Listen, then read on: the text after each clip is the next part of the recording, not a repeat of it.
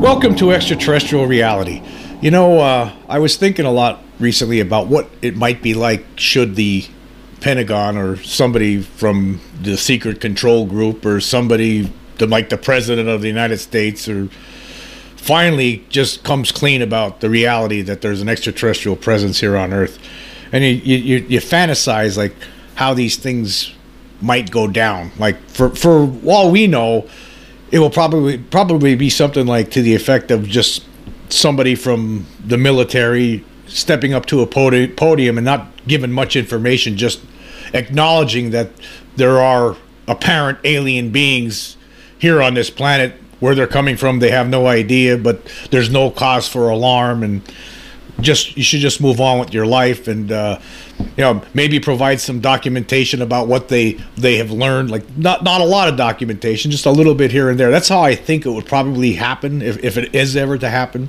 Like there's going to be a lot of questions that are going to come from the press and and everything else but i think if it really does happen it's they're not going to give a lot of information and i don't think they're going to be completely truthful about everything they know uh, now, some of that would be understandable when you really think about it. For instance, any anything that they would have learned with the reverse engineering, like of, of recovered craft, uh, recovered extraterrestrial craft, they're not going to share that. I'm, I'm, certain of that. They, they're, why would they? I could understand that, but I, I, think that they would probably, most certainly, try to sugarcoat it uh, when the time comes. I mean, it might become absolutely necessary at some point and uh, that's that's going to be. I mean, if that were to happen, like say if there's another, you know, actually today, March 13th, happens to be uh, the 26th anniversary of the Phoenix Lights incident in that happened that went down where in uh, over the in Phoenix and in the Phoenix area back in 1997, of course, and. Uh,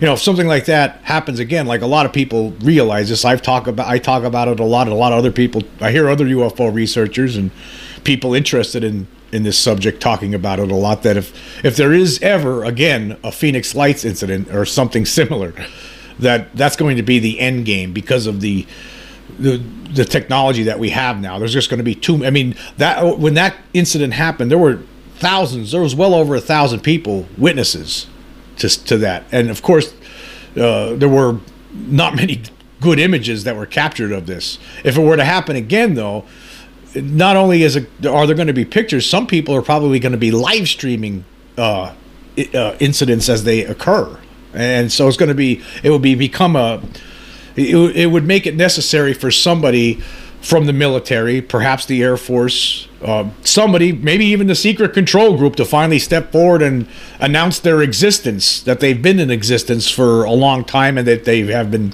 studying this secretly and that they kept it like this. Because they could they could say when it when it finally does happen, they could say that there were good reasons to keep this a secret, and, and there are. There you know you you could say that there were good reasons, especially early on.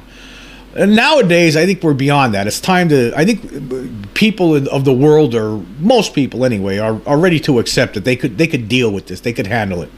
Now, I know I believe that there are some people, uh, definitely the opinions of people back in the 1950s in the 40s and 50s and probably 60s into the 70s were, was that you know this is going to cause chaos that that people shouldn't know this because it might I mean some people are going to freak out there's no question about it. But at the same time we need to get beyond this we need to accept this reality. And uh and I just when it does happen if the disclosure if uh, uh a semi-hard disclosure were to finally happen, where somebody actually from Washington, from the secret control group, whether it's called Majestic 12 or whatever, were to step up to a podium and actually deliver the message that a lot of us have been waiting for uh, for a long time, you know, there's going to be it's going to be an amazing time. At the same time, there's going to be a lot of fear. There will be some people who are going to be scared. Now, I think a lot of a lot of us who believe in this already who who have our had who have had their own our, own accounters right? We're, we're going to be like well yeah like we told you you know no big deal you know i i've been living with this for a long time. I i understand that there's something here. I'm okay and there's a lot of other people who are okay too. I mean there's a lot of people who have researched this a lot of UFO researchers who had never had an encounter with any extraterrestrial. I mean, you look throughout the years, people like Stanton Friedman, the late Stanton Friedman, he never had an encounter. He never saw anything uh, ex- extraterrestrial as far as he knew. But he still believed it because he did enough research to understand that there's something going on. I mean, there's all sorts of evidence. You know, you, you look at the physical trace evidence, the the abduction evidence, the testimony of all these different witnesses. So there's a lot of people who research this and understand that there's something here, but it didn't drive them insane. Of course, I mean there's going to be people who will not want to accept it. People a lot of people I would say in the religious community in certain religious communities, not the entire religious community. I think that there will be some of we've talked about this before numerous times on the podcast that will have trouble accepting this though who want to people who will want to believe that the human race is the only intelligent beings in the universe, the only intelligent beings that God created. There's going to be that kind of thing. But beyond that, I, I think most people, most religions, uh, a lot of religions, maybe not all of them, but a lot of religions will accept it, and uh, a lot of religious people will, you know, they'll figure out a way to, uh, you know, accept it and we're going to move on. After time you know people get used to the idea and it's not a big deal. It really isn't. I mean it's out of our control. It's like anything that's out of our control. It's like weather. Weather's out of our control. We really can't control the weather. I mean of course i mean some people could argue that well if uh, if we paid more attention to the climate and we did did took measures to address climate change, then maybe some of these hurricanes we we've been getting wouldn't be as severe. I mean, okay, yeah, I get that, but for the most part, you can't control the weather. A tornado shows up, there's nothing you can do, right? It just shows up. You know, an earthquake happens, what are you going to do? It's an earthquake, it's out of our control. And it's the same thing with extraterrestrials, it's beyond our control.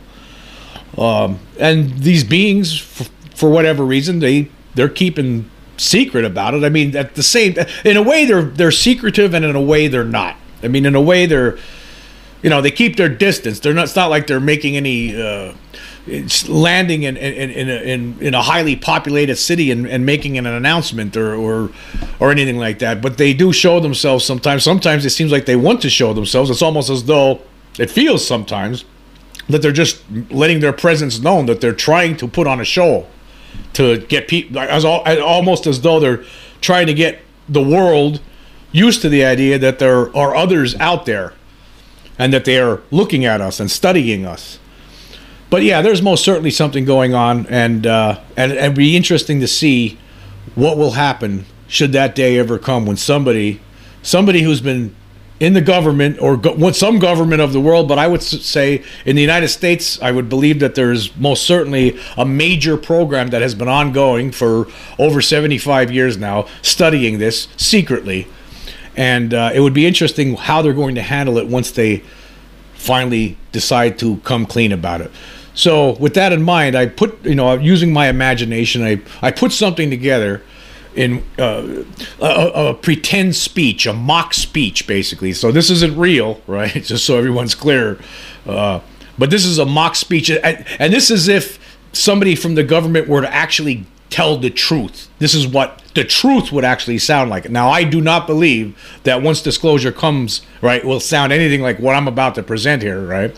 But if they were to tell the truth, I mean, and, and, here's another thing. I just keep in mind some of the stuff that I put in here. It might not be exactly true because a lot of it, uh, from my part, is speculation. But it's possible if they were to tell the absolute truth, it would sound something like this. Anyway, here's for your listening enjoyment. Ladies and gentlemen, good morning. Today I am speaking publicly as a representative of the top secret unidentified anomalous phenomena or UAP control group for the United States government called Majestic 12 or MJ 12 for short.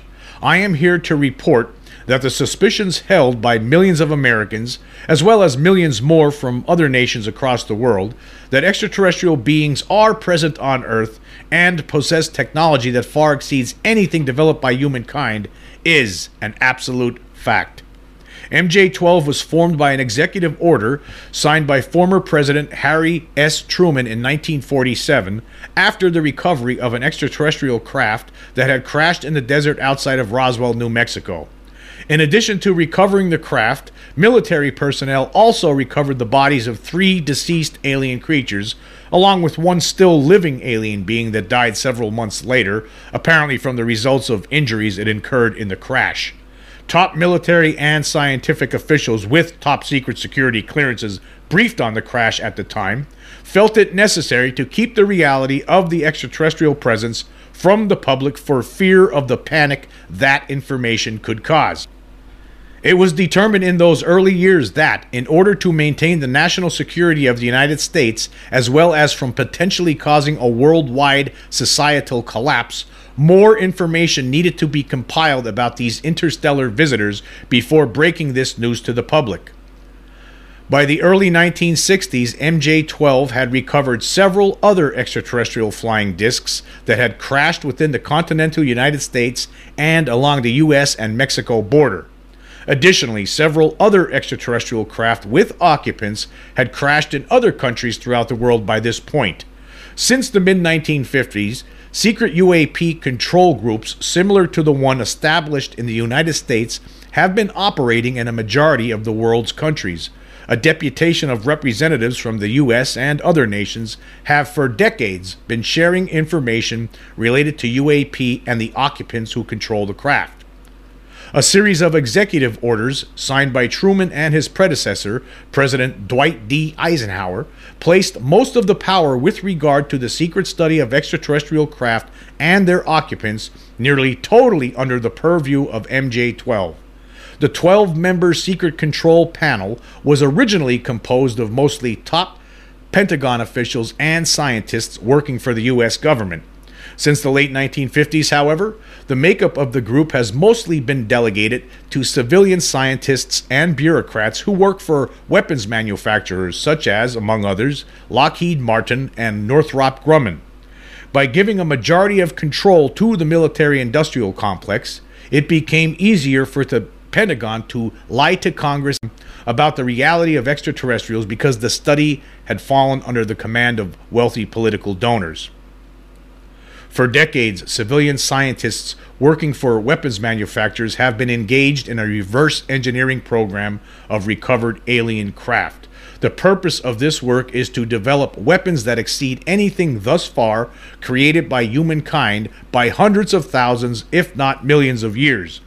Recovered extraterrestrial craft use anti gravity technology that allows them to travel at incredible speeds and fly rings around the fastest jet conceived by humankind. The biggest reason for the 76 year cover up has been to complete the engineering project, which to date has not yet netted any satisfactory results. The secondary reason for the long standing cover up is because many scientists and top military officials from across the world believe the public is incapable of dealing with the extraterrestrial reality. These men and women have concluded that, while they possess the intelligence to review the issues posed by the alien invaders, mostly everyone else is devoid of the necessary intellect to function on a day to day basis if presented with the facts. In other words, these officials believe their craniums house brains superior to the minds functioning inside the skulls of all other human beings, whom they view as tantamount to moronic apes. The United States military, meanwhile, has mostly served as bodyguard to MJ 12. Militaries across the world serve in similar capacities for their respective UFO control groups. Throughout the years, militaries have furnished false information to the public with regard to the phenomenon. For instance, after certain large scale UFO events like the 1997 Phoenix Lights incident, the military lied to the press and public about what more than a thousand witnesses saw. Although it was in actuality a gigantic alien craft, U.S. Air Force officials, operating under the instructions of the unelected officials sitting on the MJ 12 panel, stated publicly that people only saw flares or fighter jets flying in formation. The military has also covered up UFO crash events, threatened some citizens to extraordinary UFO or alien events with death or imprisonment if they talk about their experiences publicly, and established a UFO and alien stigmatization program. The stigmatization program, which involved efforts to make witnesses to aliens and or their craft to appear as, among other things, lunatics, drunks, morons, drug addicts, and hoaxers, has been largely successful mostly due to the news coverage of incompetent mainstream media outlets and phony proclamations issued by idiotic armchair UFO debunkers. Stigmatizing the phenomena proved to be a good persuader for many to stay quiet about what they experienced. As for the alien visitors, while UFO control groups of the world are aware of a multitude of different types, top secret scientific studies have not yet reached a full conclusion on why they are here. While it seems clear some of the aliens are here simply to study humans and other Earth life forms, others seem to be engaged in nefarious activities. The most prevalent alien species reported and recovered in crashes has been the so called Greys. The second most reported type are popularly referred to as reptilians. These two species appear to be asexual beings that are apparently mass produced by other extraterrestrial creatures via an unknown genetic engineering process. The creators of greys and reptilians are the seldom seen insect like beings that look similar to praying mantises. The insectoid beings are using the others for menial labor, such as secretly abducting humans as part of an alien hybridization program. Research conducted in secret by scientists working for UFO control groups from across the world have reached agreement on the hypothesis posed by some civilian investigators, such as retired Temple University professor Dr. David M. Jacobs. They believe the insectoid aliens, over the course of an unknown period of time, have been in the process of creating alien human hybrids for purposes unknown and sprinkling them into human society. These half alien, half human creatures, by all outward appearances, look just like human beings, but apparently possess the advanced abilities exhibited by the aliens. These abilities include, but are not limited to, telepathic communication, mind control, and enhanced learning function. While the world's secret control groups are aware that these alien hybrids are living among us, they have no way of identifying them or calculating their number. It has been suggested by some government scientists that the actions of the insectoid creatures seem to lean to a potential colonization of the planet. It is believed that behind the widely reported cattle mutilation phenomenon are the insectoid aliens cattle, and other animal mutilations have been reported by the press since the late 1960s. The incidents involving the sudden death of farm animals by unknown and unseen forces are marked by the removal of certain body parts via laser technology and the complete draining of blood. Autopsies performed on the bodies of deceased insectoids recovered from UFO crashes revealed that the beings apparently live on blood. On rare events throughout the decades, the remains of some humans have been discovered that apparently suffered the same fate as alien mutilated animals. Additionally, it is believed some aliens are responsible for a large percentage of the people who mysteriously vanish across the world every year. Finally, because no government of the world has yet been able to successfully reproduce a craft that exhibits the high level of technology found in extraterrestrial craft, no human invention possesses the ability to match these alien beings in a conflict. Furthermore, it is unknown how deeply alien hybrids have infiltrated society or, more importantly, the highest levels of world governments. If these beings are, in fact, planning to take control of the planet, the human race by itself has absolutely no way to prevent it. Thanks for joining me here today. Have a nice day. So there you go. Uh, now that's again that's not real. Uh, so you know it's just what if somebody I, am just putting that out there. This is what if if somebody from the secret control group were to finally come clean. Uh, if, if the decision was finally made and they decide, hey, you know what, let's just tell them the whole truth. The whole truth might sound something like this. Right? It actually might even sound worse than this. If they were to tell the absolute whole truth, it might sound actually worse than what I just presented. It, but it's just again, it's a it's a pure fantasy on my behalf because I don't know if it's if it's ever going to happen. At least in my lifetime, I hope it does. Uh, there's been promises that we're getting there, we're getting close. But again, you know, recently we had some more grainy images that have been provided that have been leaked to Jeremy Corbell, and again, I like I said in, in, in the previous podcast, it's not good enough. That's that's not good enough. That's not again, you're spinning your wheels with that kind of stuff. Uh, but again, I would it would be interesting to see if you know it, it, I would love to see. I would put it this way. I would love to have something like what I just presented here happen. I would love to see somebody from this secret control group stepping up, you know, and giving that that truthful announcement. Again, I don't think that's how it would be. I think it would be much shorter than this. I don't think there would be a lot of real, a lot of. I don't think we would receive all the facts should this somebody decide to finally, you know, end this. I don't think we're going to get all the facts, and again, I think it would be sugar coated. But if they were to give us all the facts, it would sound something, perhaps like what I presented there. Anyway, we're going to take a quick break, and when we come back, we're going to talk about a cloud that apparently engulfed a, an entire battalion of, an entire regiment of British soldiers during World War One, and then disappeared with them, and they disappeared forever. Anyway, we'll be right back.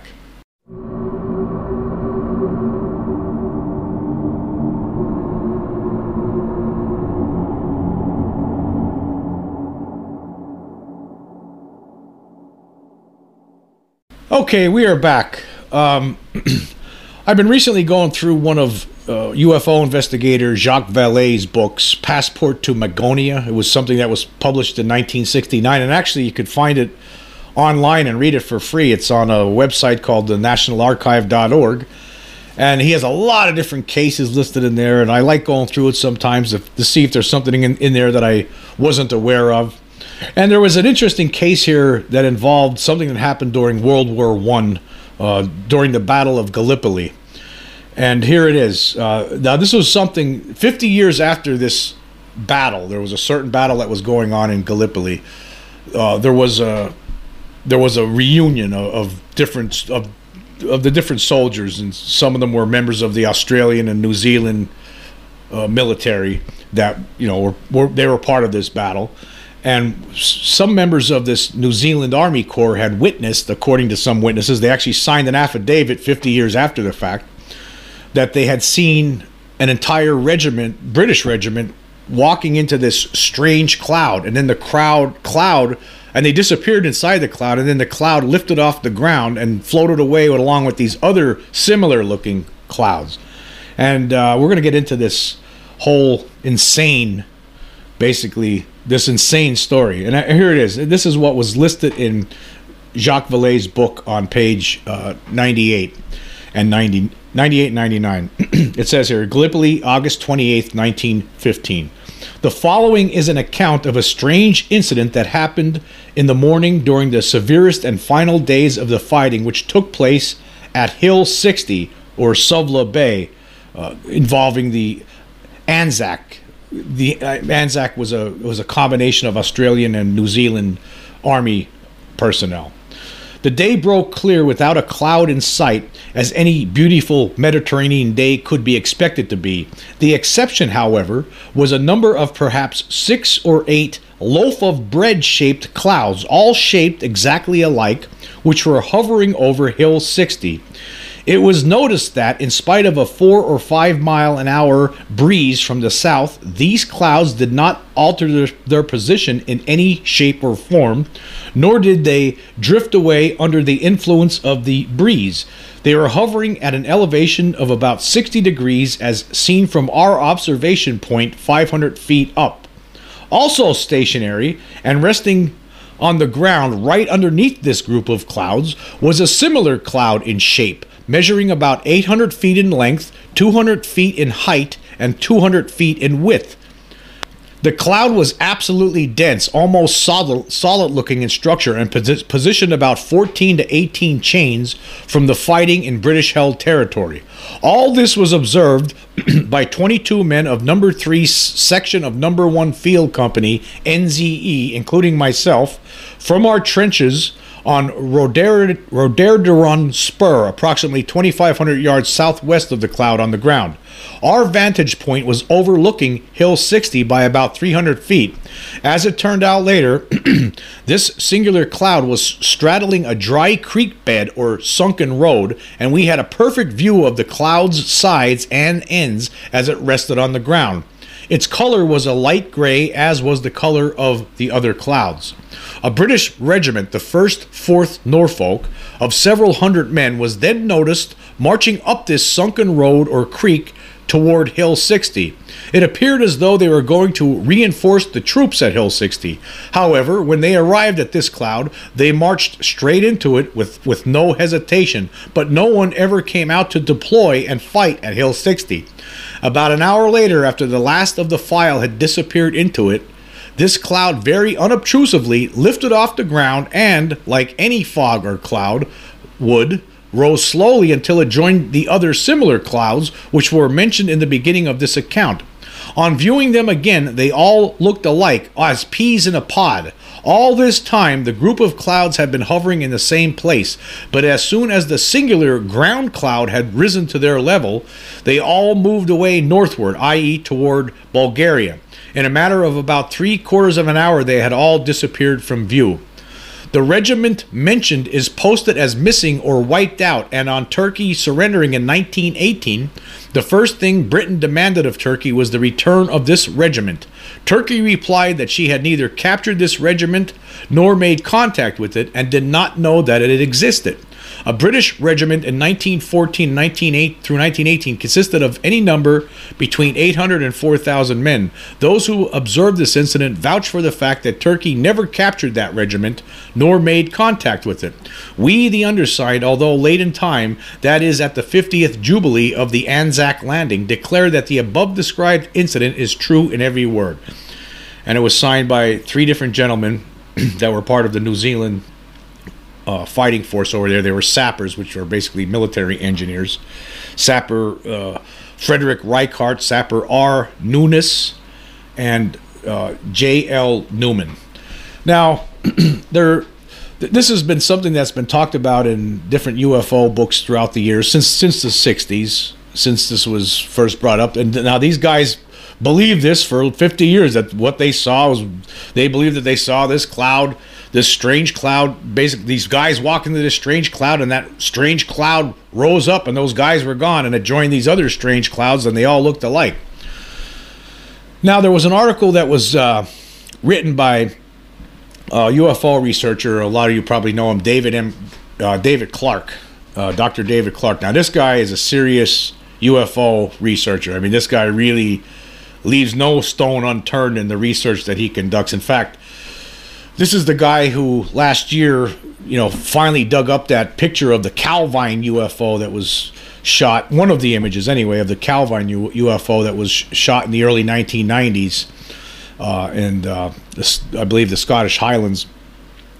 And uh, he he put an article together about this vanishing regiment, uh, and he argues in this very long article. I'm not going to read this entire thing, but I'm going to go through some sections of it uh, basically here's what he basically his argument in, in, in, a nutshell is that these guys were confused. There was actually they were confused with the date. For one thing they say that the date that this happened was uh, the 28th of august 1915 okay? But really uh, but but the, he's arguing that there was the, the, the only uh, regiment that really disappeared was two weeks earlier on august 12th 1915 where this british uh, regiment walked into basically Turkish gunfire and they're basically annihilated. They they disappeared into some some woods and they never returned. And and he thinks that these people who saw this cloud, who said they saw this cloud envelope these soldiers on August 28th, were actually mixed up and they actually were talking about. Uh, uh, soldiers who were killed and were never seen again that were killed on the 20 or the 12th of August. But another researcher, according to Clarke, had discovered that actually the cloud was actually the, the strange mist that that people had reported was actually seen not on the 28th but actually the 21st Okay, so, so, so these guys had the date mixed up apparently. So in addition, they also over over time they, they he believes that the story was embellished and that basically they got it mixed up. They saw this cloud, they saw these soldiers, this reg- this British regiment walking into the cloud, and then the cloud rising up, and those the soldiers were were gone. They were no longer there. Basically, hundreds of of people were no longer there, and they disappeared. So, so that's how they believed this for 50 years. But they, these guys, these soldiers, these soldiers from New Zealand had seen this with their own eyes. That's what they said they saw. But again, Clarke believes that over the years, what happened is that they made a mistake that it was actually they, they put a couple of different incidents together they put the incident regarding the cloud together that they saw and they also put put the incident of this of these soldiers who were killed who were massacred uh, a week earlier in a different uh, incident near the same area but anyway i'm going to go through some of the uh, article here it says, uh, and I'm not going to read the whole thing because it's very long, but I really suggest that you check this out. Now, I just want to say something about uh, Clarke. I mean, this guy is like, okay, for what's interesting, I find interesting about him is that he doesn't, he hasn't seen enough evidence yet in his life. He's he, and he's been researching this apparently for a long time now. He does not believe that there's alien beings here. He doesn't believe in extraterrestrials. I, I I know I seen that statement last year when he was talking about the Calvine UFO image. Now, he doesn't believe in it, but he does. A, but unlike a, debunker, who debunkers usually they don't do any kind of research. Not no, this guy I don't consider him a, a debunker. I consider him a serious researcher, and he might be right with what he's saying, but I do have some arguments about what he's saying too, and I'll get into all of that. But anyway, here's what he said. I'm not going to read this whole thing because it's very, very involved, uh, but I do recommend that uh, if you get a chance, I will leave the link for this article. It's it's worth your time. It is worth your time to read it. Uh, he, he says here the link between the disappearance of the soldiers and UFOs emerged not, as many believe, during the war itself, but in 1965 on the 50th anniversary of the Allied assault on the Gallipoli Peninsula. It was during a reunion of veterans who took part in the campaign that three former sappers from the New Zealand Expeditionary Force described a strange incident they observed during the most severe fighting at Suvla Bay. Also in attendance was a ufologist, Gordon Tuckey, who felt the story was so interesting it should be recorded for, for posterity. Of the three, Frederick Reichardt signed a statement that declared how. Now, again, it was more than just Frederick Reichardt. He's mistaken. Now, Clarke is mistaken here because the statement that I saw was signed by three different people, including Reichardt. So it says, of the three, Frederick Reichardt signed a statement that declared how, on a morning he identified as 28 August 1915, they saw six or eight odd looking loaf of bread shaped clouds, light gray in color and all exactly alike, hovering in the sky above a position known as Hill 60 held by the Turks. At the time, the men were in trenches on Rhododendron Spur that was 300 feet above the fighting around the hill. As they watched the peculiar looking clouds as they watched, the peculiar looking clouds remained perfectly still and never changed position despite the presence of a prevailing wind. Beneath them was another cloud, more dense and solid looking, that appeared to be 800 feet in length and 200 feet high. It appeared to be straddling a dry creek bed or sunken road. From a distance about, of about of around 2,500 yards, the men then saw what appeared to be an entire British regiment marching up the sunken road that led through the valley directly toward Hill 60. Uh, and we're going to skip ahead here because he gives he talks about the statement which I just read here. Um, see, in this statement though, here they're, they're, in the original statement, if you in this statement here, it's saying 400 to 800 men.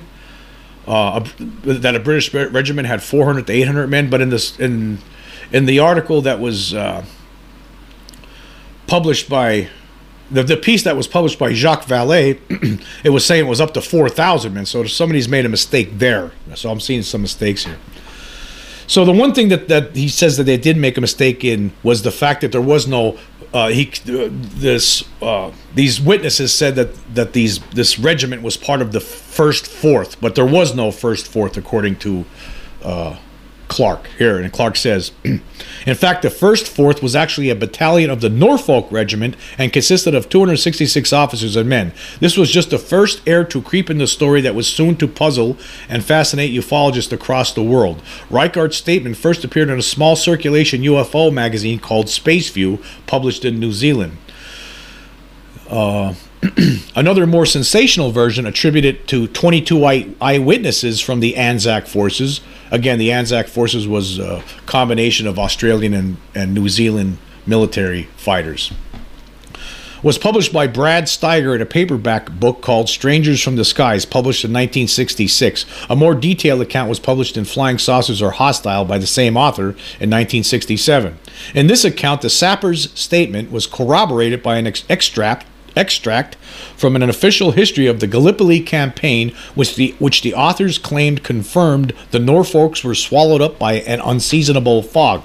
It said the fog had reflected the sun's ray in such a way that artillery observers were dazzled by it and were unable to fire in support of the infantry. During the late 1960s, the mystery of the vanishing regiment began to capture the imagination of UFO writers both in Britain and America who were collecting evidence of cases where it was believed humans had been abducted by extraterrestrials. During the years that followed the story, was frequently repu- the story was frequently republished with new details added or others taken away to make it a better read and during this process the account became so distorted it was difficult to reconcile it with the original version version which had appeared in Spaceview. In some of the new versions the mysterious cloud became a giant cross and, in another the whole incident was relocated from Suvla Bay in Turkey to Uvla Bay in Australia.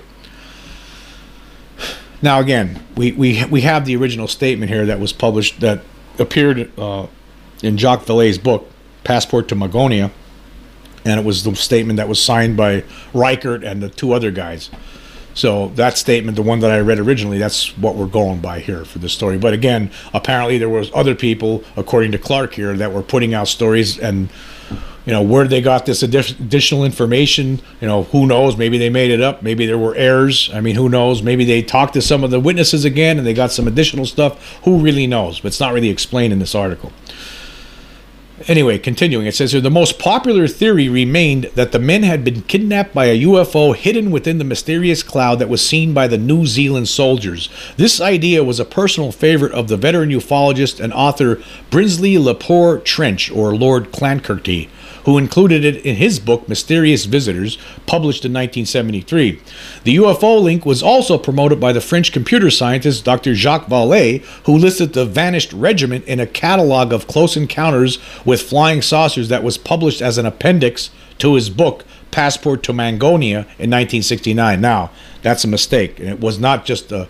It this this does appear this this little incident does appear as in the appendix to passport to magonia but it also appears earlier on where he talks about it, it appears it's actually part of the broader discussion that's uh, discussed throughout the, the, the of, of, the book of you know of the book proper and then in the back there's an appendix that has a whole bunch of cases again and that one's listed again in a small little paragraph so that's a mistake on Clarke's part. But anyway, so what was it that the three New Zealand soldiers saw that fateful day in 1915? Did UFOs or mysterious aerial phenomena really play a, play a part in the disappearance of a battalion of British soldiers at Gallipoli? And if that was the case, which battalion was it and what really happened to them?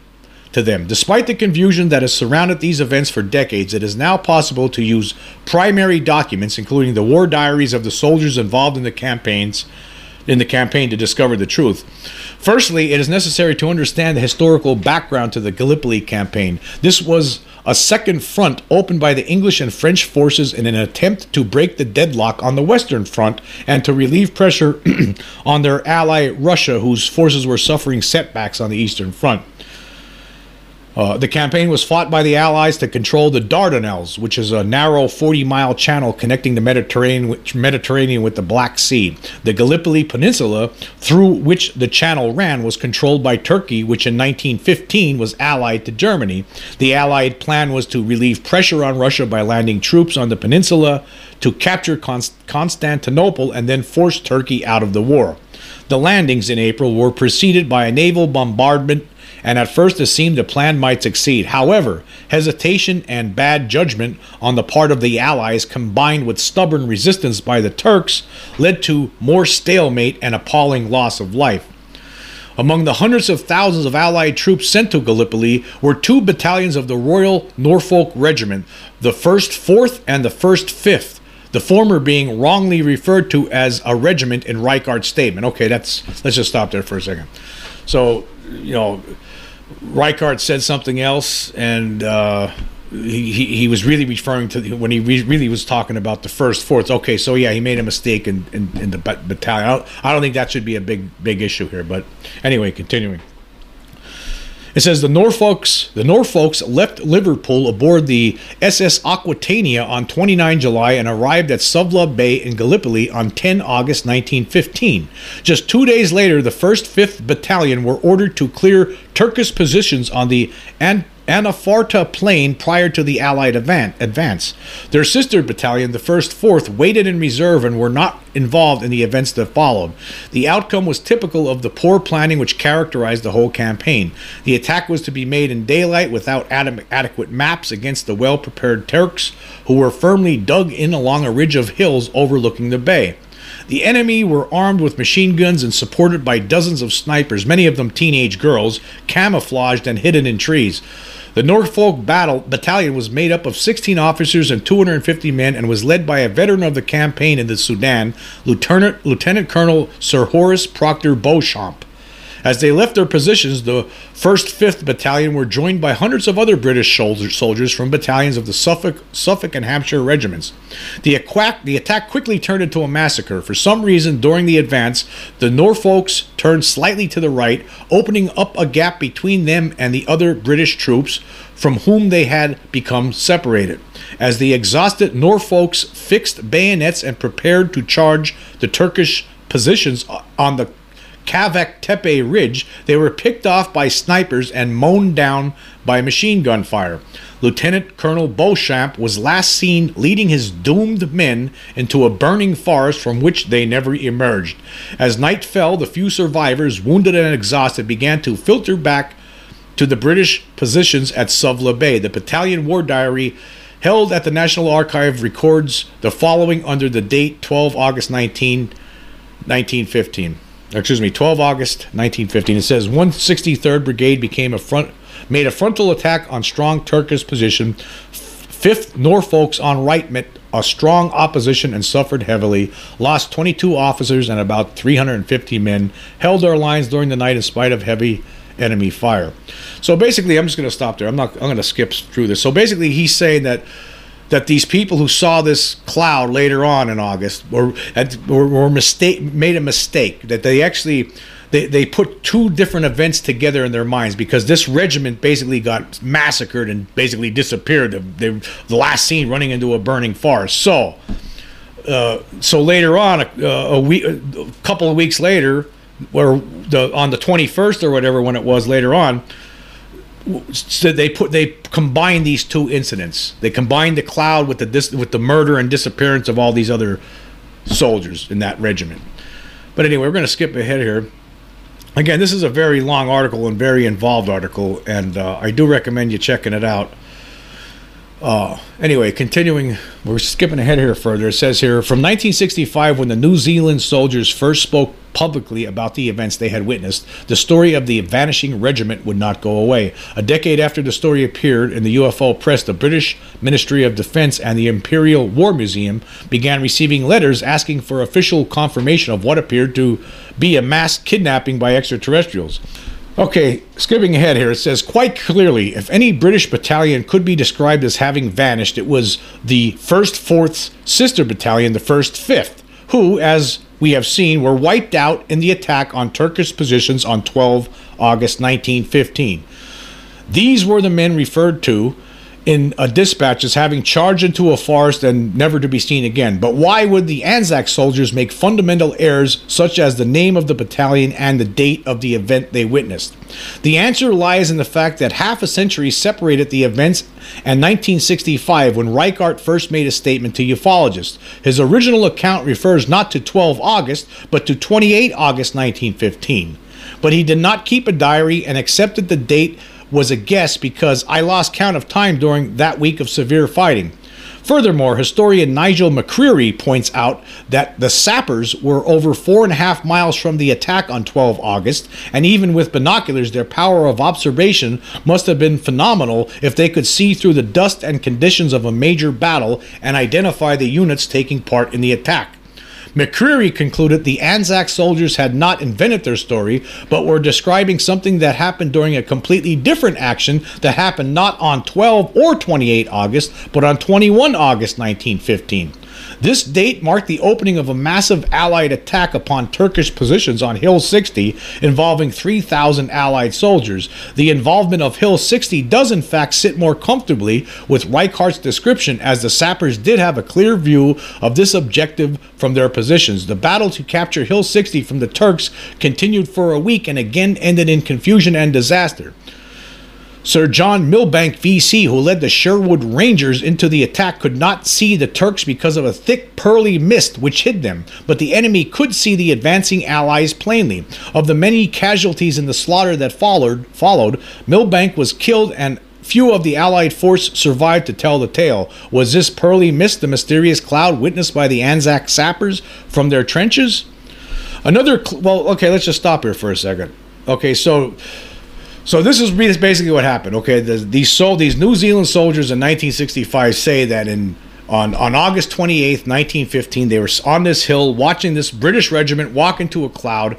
They never came out of the cloud, and then the cloud lifted off the ground and joined these other similar looking clouds, and then they all floated away, and the regiment had disappeared, and nobody ever knew what happened to them.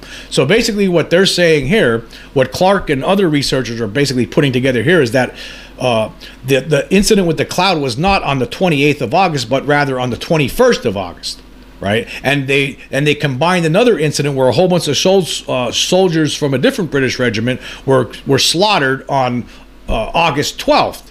And they put those those they combine those two things things together, and this is the this is the story that came out 50 years later. That's what they're saying. But anyway, let's continue what he what, what he writes here. He says another clue to emerge was the testimony of another New Zealand soldier, Gerald Wild, who wrote to Spaceview in 1966. Wild witnessed the attack on Hill 60, but not but did not see any mysterious clouds. However, however, he did remember how after the fighting died down, there was a persistent rumor that a company of Sherwood foresters completely disappeared in a cloud of smoke, and apparently no trace of them was ever found. Was this the same rumor overheard by Reichardt that he and his fellow sappers connected with the disappearance of the first, fourth Norfolks? The final answer can be found in a report compiled by a Royal Commission on Gallipoli appointed by the British government during the war. This was completed in 1916, but the report was kept secret, and the full version was not released at the Public Record Office until 1965. This was the 50th anniversary of the campaign and the same year in which Reichardt's made his statements to Spaceview. Could this really be a coincidence? Intriguingly, contained in the report is Sir Ian Hamilton's final dispatch, and on the page facing his account of the 1st 5th Norfolk's disappearance is a paragraph which reads By some freak of nature, Suvla Bay and plain were wrapped in a strange mist on the afternoon of 21 August. This was sheer bad luck as we had reckoned on the enemy's gunners being blinded by the declining sun and upon the Turks' trenches being shown up by the evening sun with singular clearness. Actually, we could hardly see the enemy lines this afternoon, whereas to the westward targets stood out in strong relief against the luminous light. Was Hamilton's account the same as the extract from the official history referred to by Brad Steiger in 1967? The reference to a freak of nature and a strange mist appears too similar to the incident witnessed by the Anzac soldiers to be un- unconnected. In my opinion, they confused an incident they witnessed during the attack on Hill 60 with the rumors they overheard about the disappearance of a British regiment during the battle. The troops they saw marching into the freak mist referred to by Hamilton were probably the Sherwood Rangers, but in the fog of war, their identity became confused with the 1st 5th Norfolks who had been wiped out in a futile attack a week earlier. As the years passed, the two events became combined as one memory, and as Nigel McCrery noted, once the story had been told, it undoubtedly became embellished, and with each retelling over 50 years, it became totally confused. Okay, and then he he sums it up here a little bit. I'll, just, I'll read a little bit more here, and then we'll talk about this. Well, actually, no, we're going to stop right there. See, here's the problem I have with this. Now, okay, this is great research. This is fantastic research, but it still doesn't solve anything. Okay, there could have been memories mixed up over what day it happened, over which regiment it was that disappeared. Yeah, in the Gallipoli campaign alone, right, for the British Empire, there were over there were almost 10,000 people missing or be, who became or who became prisoners of war. So I mean, the fog of war. There's a lot of things that you just you're never you're never going to figure out. But here's the problem I have with all of this. Right, the problem that I have with the here's the thing clarke nor any of these other researchers were there they didn't see these strange clouds that reichardt and these and these other new zealanders had seen that day they, obviously they had the date mixed up they, they thought he thought it was august 28th it turns out it was most likely august 21st right, all right. so so they're basically saying that but they they mixed up two different incidents that all, all the people that were killed on the 12th of august uh, and then this cloud on August 21st. So and he, they mixed it up, and he came up also came up with the bat, the wrong date of August 28th, 1915. But see, here's the problem I have with this. Right, there was a lot of people killed in the battle of in this Gallipoli campaign. It was a, a lot of people. There was uh, over just from the British Empire alone, there was over 31,000 people killed, and again over over 9,700 people were missing or became POWs. So, with all of that in mind, I mean, you put that in mind, you don't know really what happened, but you have to stick with what the original story was. They actually, this guy and among others, saw this strange formation of clouds that looked like loaf of bread, uh, loaves of bread, just hovering in the sky and not moving, even though there was a breeze. They they watched, you know, from a distance, watched a whole bunch of other British soldiers walk into this strange cloud, and they never came out the other side. And then the next thing you know, as the after the last few guys walked into that cloud, then the cloud suddenly lifted off the ground and then joined the other clouds that were just hovering above it, and then they all just floated away. That's very strange to me.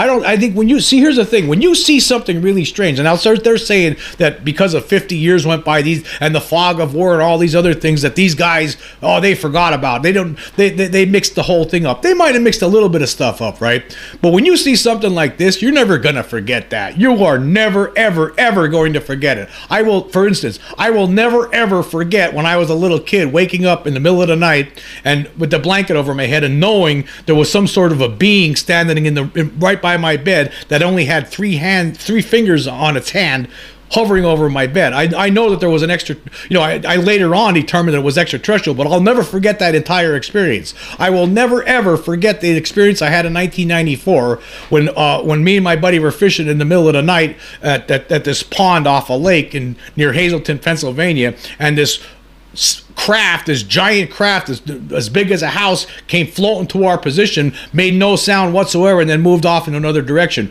When these kind of things happen, you never, ever, ever, ever forget. It's stay, it's branded into your memory. It's it's when there are important things in life that happen to you those memories stick with you. You never forget them. They they're very strong. It's almost you could say like even though I'm in my 50s now, these incidents, right to me, these ones I'm talking about, the 1990, 90, uh, excuse me, the 1994 and the 1977 incident, it's like they happened yesterday.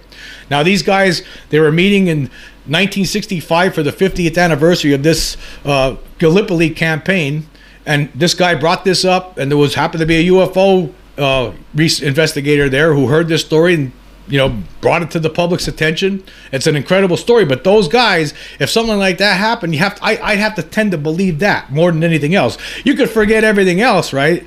Uh, I mean, you're gonna you're gonna remember if you're in a war, you're gonna remember a lot of different aspects of it. But when something really out of this world happens and you're a witness to it, that's something that's gonna stay in your memory for the rest of your life. Now, this signed affidavit, I mean, you could tell this was written by somebody who was of complete sound mind at the time. The guy remembered a lot of different things about it, and you would never forget that imagery. You would never forget something like that. You would think about it probably for every day for the rest of your life. It would pop into your head. So I don't think that that I think there's still even though that I say Clarke did a great job. Again, you have to check this story out for yourself. It's really it, it's very complex. There was a lot of different things going on in that with that campaign and uh, Gallipoli campaign and uh, during World War One so and he he gets into a lot of it in that article. It's a great article. The guy's a great researcher but i have to say this. I i disagree with with the conclusion. I mean it could be i'm not saying he's wrong. He could be right okay? Maybe that's what did happen. But again i have trouble with it. He doesn't prove it. It's not there's not nothing is proven here. That's what i'm saying. So and the other thing is is that these things happen. I was just going through uh, there are strange kind of clouds. Just uh, for instance, I was just on the uh, National UFO Reporting Center website earlier today, and I was looking at an image that was just shot by somebody uh, in, I believe it was Tennessee, last year, of a strange kind of cloud. uh, that was just hovering in the sky amongst other clouds that looked like it had tentacles coming out of it. He provided a, a picture of it. I mean, it was very strange. There are things, the, the, the, there are things sometimes. I believe sometimes these objects could hide in clouds.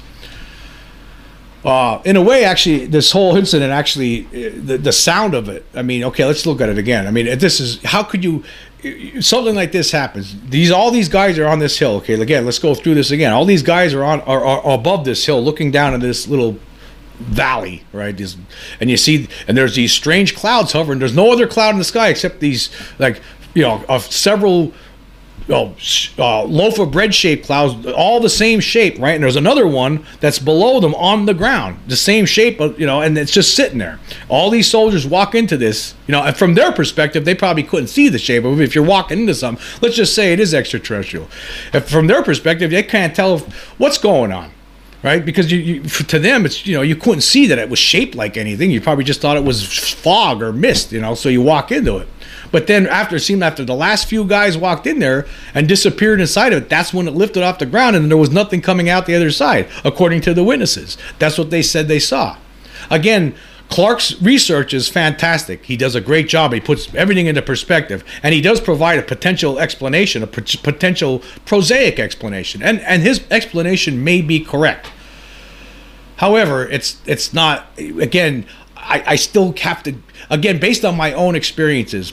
This guy this you know who knows how old he was at the time if you, you have to think he's probably in his uh, uh, maybe he's only 19 years old at the time of the war maybe in his early 20s at best okay he's a he's a sapper uh, uh, a military engineer basically okay so he's he's a young man and so 50 years go by and so he's older now. So you think, oh well, he's older, maybe his memory's gone But no, I, I don't see that. I mean, he he gave a really sound explanation, sound uh, recollection of what he remembered. So I don't see that. And again, you just don't forget things like weird stuff like that. When that happens, that's going to stick with you for the rest of your life. I don't care who you are, right?